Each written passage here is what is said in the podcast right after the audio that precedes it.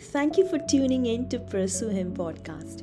We are committed to serve you with a now word of God that will inspire and encourage you to be a God chaser. Help us reach out to many by subscribing, sharing, and leaving a review for us on your favorite listening app. This is Cheryl, your host, and today's episode is titled Can a Girl and a Boy Be Just Friends? by Pastor Kim D'Souza. Personally, we have seen two kind of people.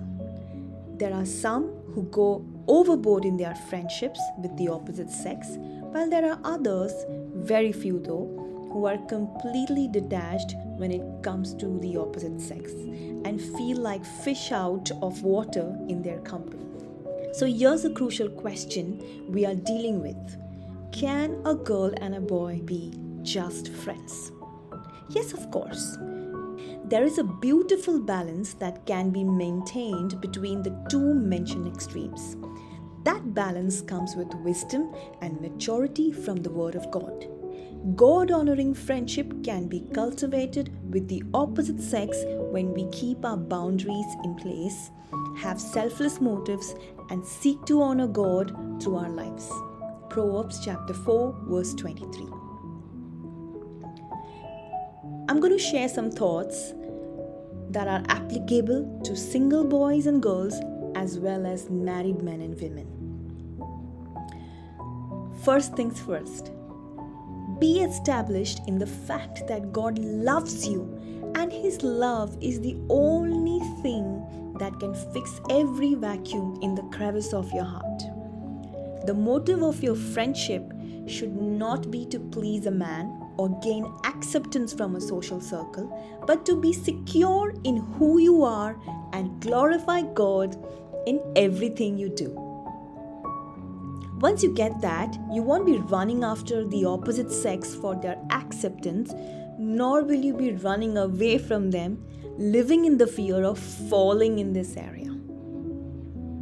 Here's two simple yet extremely powerful ways you can guard your friendships with the opposite sex and prevent it from getting into a harmful entanglement. First, be friends but not in isolation. That means don't go overboard in your personal interaction with the opposite sex. Whether at workplace, college, or even church, your conversation with opposite sex should not be taken into personal space. Encourage and indulge in group sharing. Hey, and remember, two is not a group. This will keep your heart guarded at the same time prevent any confusion on the opposite side. It's understandable when a situation arises, example joint project, work, youth camp preparation, where you may have to coordinate on a personal basis, but keep your conversation strictly work related. Also, good to keep someone accountable in the loop. Let me give you a practical example. Chatting to discuss a plan for the youth group is fine, but when the boy messages you to wear blue for the picnic as you're looking good in it, this could be signs of a little more than what meets the eye. How about you responding, Great, let's share the thoughts with others and let's all wear blue? Now, this is how you drag the conversation to a group. Even in your texting or social media conversations, be open and stay away from too many isolated or one on one conversations or messages. Listen, receiving a how are you message or how was your day message, well, nothing wrong in that. But if your phone starts getting how was your day message often, well, think about it. It often starts with a few lines of humor, forwards, regular WhatsApps, and hello there messages, and then leads to everyday messaging sharing of one's activities or whereabouts, and then soon both sides start expecting more information. Also, we believe a boy and girl cannot be best friends. Listen, that's slippery ground. Second, don't share your emotional touch points. To keep the dignity of your friendship, never connect on an emotional level, whether in person or via messaging.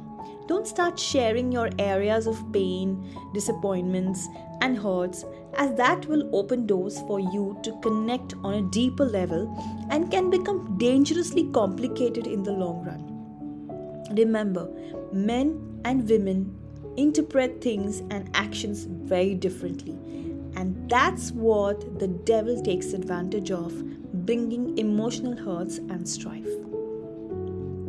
If you sense a boy or a girl is doing that, don't give him or her your shoulder to cry. Cut such conversations and direct him or her to a mentor or church leader of the same sex.